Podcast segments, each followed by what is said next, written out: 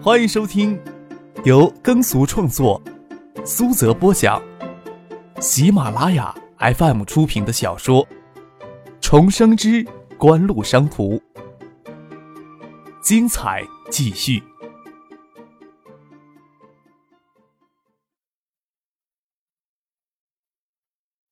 第八百六十四集。做贼就怕撞到人。张克与孙继萌往外走，刚走出了接机大厅，李星宇正直接走上来。室外异常炎热，差不多有四十度的高温。李星宇抬手遮在额头前，挡着烈阳，匆匆忙忙走上来，看到了张克与孙继萌走出来，手臂给孙继萌挽上。他愣了一下，这一脚差一点踩空，身子往前倾了一下。好不容易才平衡住，没有摔倒，涨红着脸跟张克、孙继萌打招呼：“你们也在这里呀？”“啊，他刚从香港回来，我开车呀过来接他。我昨天就回建业了。”张克摸了摸鼻子，李新宇站的台阶比他低一些，他能从米色圆领衬衫看到他雪白柔嫩的乳沟，才刚刚平衡住站住身子。他丰挺的胸部还有留有刚才的余颤，他面若桃红的脸蛋儿更是诱人。张可心想：真是不巧，上回跟陈静在一块儿也给他撞上了。孙静萌装作无辜的将张克的胳膊松开，双手合在身前，问李星宇：“你走这么急，也是来机场接人的吗？”“嗯。”李星宇手捧着胸部走到孙静萌的身前，说道。一个朋友也是从香港过来，我耽搁了一些时间，没想到飞机已经到了。又侧过头来跟张克说道：“我这个朋友呀，你也见过的。”张克想起有一次在北京看到那个韩国女孩子，刚下飞机时人流很多，他也没有注意看到。张克回头看了一眼。看到接机大厅里有着穿着浅棕色吊带衫与水蓝色低腰牛仔裤的漂亮女郎，一手托着浅棕色的皮箱，一手正兴奋地朝这边摇手，看上去是有些眼熟，就是上回在北京王府井酒店看到的那个韩国女郎。现在才赶过来呀！韩国女郎拖着皮箱走出来，用韩语跟李星宇抱怨着，看了张克、孙继萌一眼。附到李星宇的耳边，悄声说了几句话。张克只看到李星宇脸上浮起浅显好看的笑容，看他的眼眸瞅着自己，却不知道那韩国女郎跟李星宇说些什么。李星宇也是自己开车到机场来接朋友，只能分别坐两部车一起回到市里去。临到市里时，张克接到李星宇从他车里打来的电话，因为跟在珠哥他们约好一起吃饭了，不能回学府巷了。张克嗯了一声，问道：“刚才你那朋友鬼鬼祟祟在机场说些什么呀？”他知道李星宇的韩国朋友听不懂汉语，就随口问了一下：“好像韩国那边也有些不好的流言，真是叫人头疼呀。”你放心吧，我后天就回汉城，会解释清楚的。之前看到你在接机大厅里对孙小姐动手动脚的，说你是不老实的男人。李星宇在电话那头笑了起来，说道：“他这句话确实没有说错呀。”张克心想，应该是上回留学生事件使得他与李星宇之间的关系谣言传播到了三星总部了。这种事情真是让人头疼。有什么风流韵事要跟我炫耀的吗？孙继萌看着张克将手机放到仪表盘上，问了一句：“哪儿有啊？”张克侧过头来，笑盈盈的看着孙静萌，说道：“就想着啊，你姐啊跟叶哥的事儿能成，真心替他们高兴呢。你给我认真开车吧，满脑子净不想好事儿。”孙静萌手贴着张克的脸颊，让他专注于看前方的路，开着车。我不想什么好事儿了，张克问道：“我觉得呀，咱们俩在一块还是不行，不许你贼头贼脑打我主意。”孙静萌说道：“听孙静萌这么说，张可差点一头磕到方向盘上去。昨天他还让杜飞在跟孙静萌说周小璐的事情，这样他白天就跟孙静萌单独相处的时间了。没想到一瓢冷水就泼了过来。”你呀，还是真会泼人的冷水啊！张克将车停在路边，他对静萌这次回建业有所期待，将其他人都支开，想着跟他有一段独处的时间。没想到他还是说这样的话，侧过头来看着孙静雯精致迷人的脸蛋儿看不出他是在开玩笑，问道：“为什么不行啊？”感觉就是不行啊。孙静雯说道：“哪有那么多为什么呀？本姑娘呀，思前想后，总不能就这样便宜了你吧？那咱俩的关系就只能倒回去做朋友了。”张克问道。“你真是无耻呢！这个问题怎么好意思拿来问人家女孩子呢？”孙静萌柔嫩的嘴唇微微的撅起，似对张克的问题有些不满意。眼睛微眯起来，狡黠的说道：“咱们本来就是朋友的关系啊！啊，咱们原来就是朋友的关系啊！”张克恍然大悟道，看着静萌微眯起来似新月的眸子：“那咱们是不是应该找个地方重温一下朋友之情呢？”你要死呀！脑子里净想这些肮脏的事情。孙静萌伸手掐着张克的腰肉不放。要不我给你讲个笑话。张克挣扎不开，忙举手求静萌掐轻一些，说道：“哎呀，我想起那个你在想什么的笑话来着，要不我说给你听听？”不要，我就知道呀，你没有想什么好事儿。孙静雯瞪了张可一眼，又捧着肚子急吼吼的说道：“快开车找个地方吃饭吧，飞机上可没有什么好吃的，我的肚子啊都快饿扁了。”见还有跟继萌重温朋友之情的机会，张可也不急于一时，重新发动车子朝江边狮子山方向开去。建业这时节天气炎热，若不能闷在空调间里，只能到山上去。雁归山、狮子山都合适，只是雁归山离东大太近，谁又晓得会不会遇上熟人呢？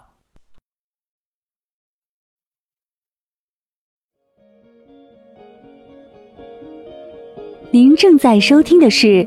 由喜马拉雅 FM 出品的《重生之官路商途》。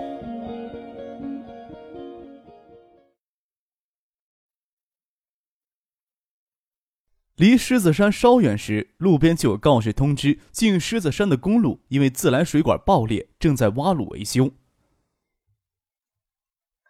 现在要去哪儿啊？不会要往回开吧？孙锦萌问道。张可看着左手边的路口，有些不曾发生的记忆浮出脑海。前尘往事里，他毕业后的工作第一家公司就是从路口过去约一公里的地方。要不是历史轨迹发生变化，蒙乐这个时候已经进入那家贸易公司工作有一年多的时间了。他再过一年就会经由蒙乐的介绍进入那家公司工作。那家公司应该还存在着吧？张克心里也不大确定。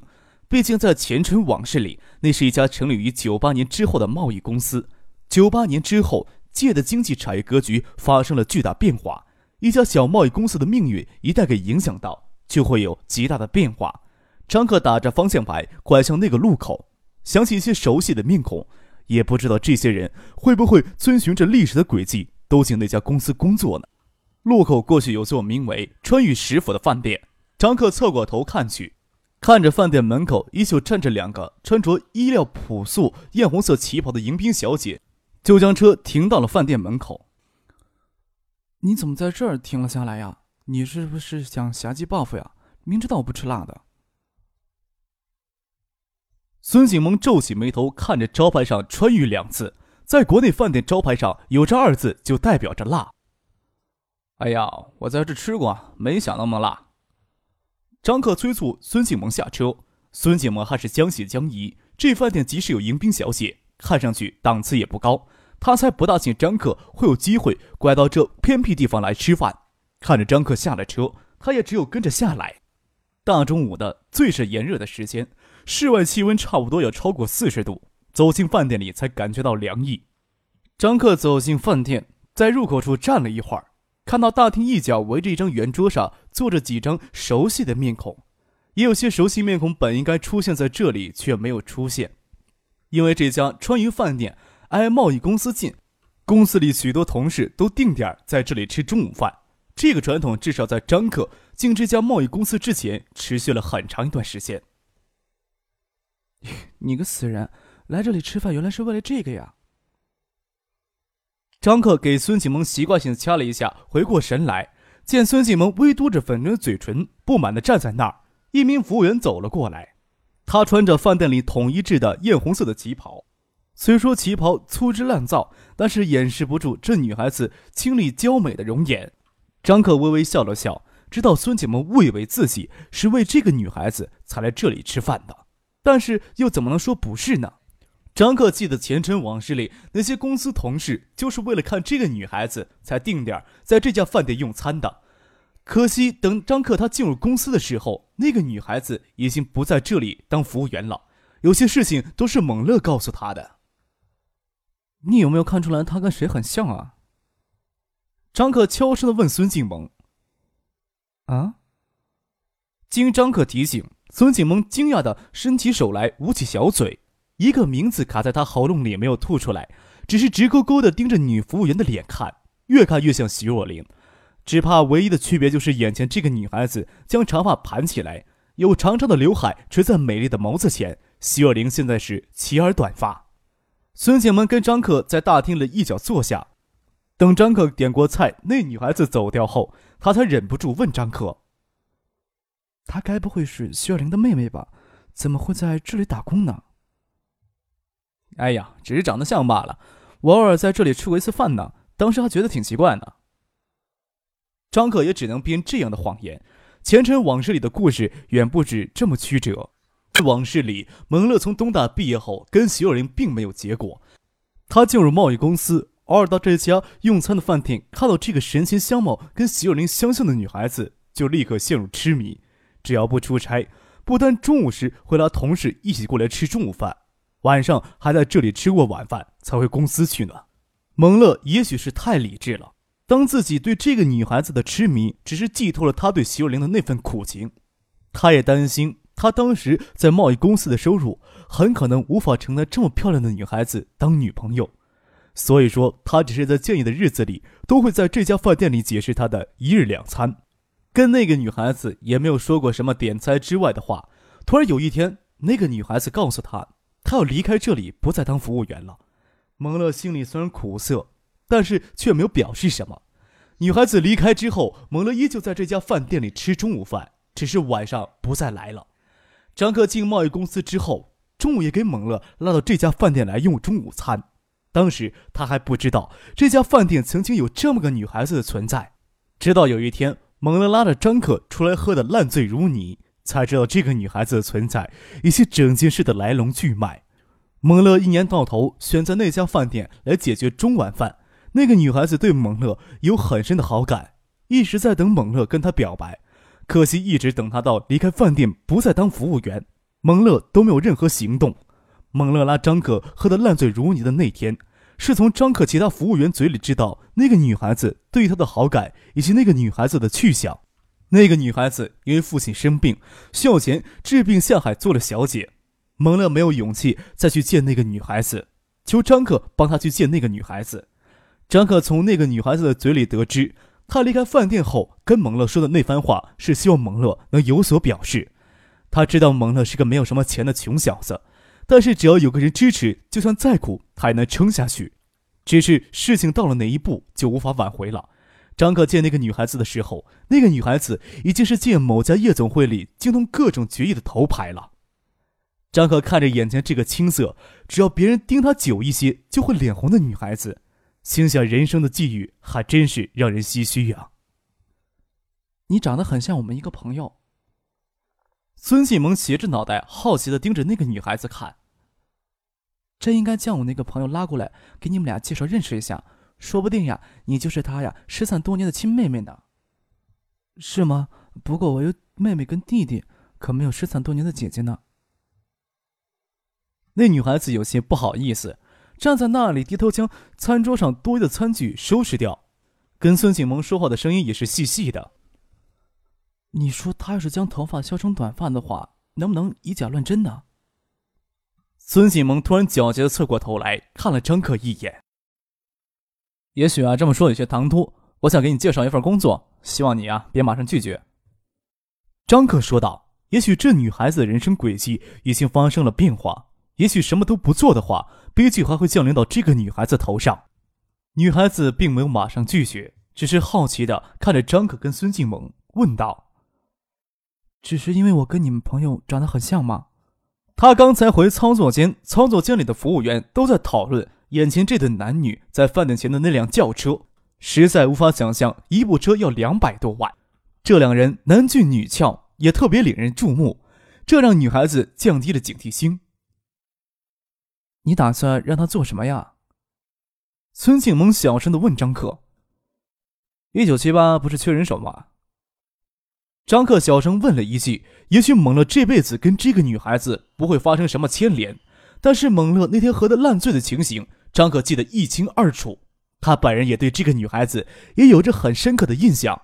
有些事情他管不了。有些事情他无法袖手旁观。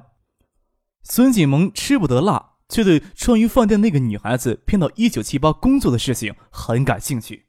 张克只是想阻止一些可能会发生的悲剧重演，孙锦萌却寻找那些恶作剧的趣味，拿了一张餐巾纸，把一九七八地址与联络方式抄给那个女孩子。看着女孩子拿着餐巾纸与多余的碟碗回去，小声的问张克。咱俩就这么说要帮他介绍工作的话，会不会太突然了？不要给人家当成骗子了吧？我身上有哪点像骗子呀？张可岔开手臂搁在椅背上，他也晓得有些唐突了，不过也没什么好担心的，大不了改天让别人过来做工作。苏玉婷过了八月就到海州城市商业银行工作，另需要找个人手来接手一九七八。也是杜飞想将周小璐安排进世纪华的心思，让他想起了许多从未发生过的往事，也不是为了蒙乐而已。蒙乐根本跟这个女孩子没有交集。张克只是不想看到这么美好的东西让这喋喋不休的世俗给泯灭掉，特别是他还能做些什么事情的时候。他一直都记得这个女孩子姓田，不知道她的大名叫什么。你哪点不像骗子呀？孙启梦不屑地说道。拿餐巾纸铺在稍油腻的桌上，胳膊肘支在上面，托着下巴，似笑非笑的凝视着张克。我怎么感觉你全身上下都值得怀疑呢？对不起，小田是这里的服务员，都蛮好的，不需要二位老先替他额外介绍什么陪酒小姐的工作呢。一名四十多岁的中年妇女从操作间那头走过来，将写有一九七八联络方式的餐巾纸丢到张克的面前。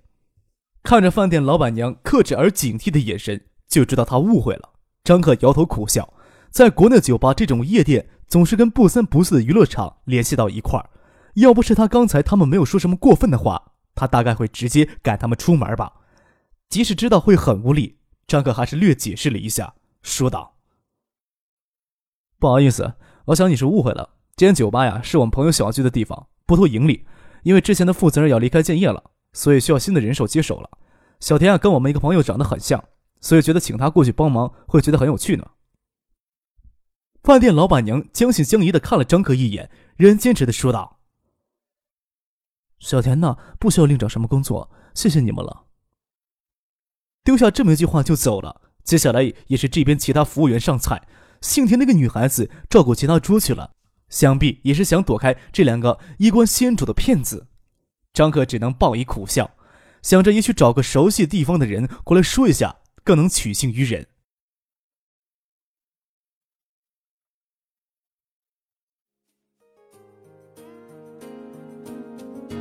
听众朋友，本集播讲完毕，感谢您的收听。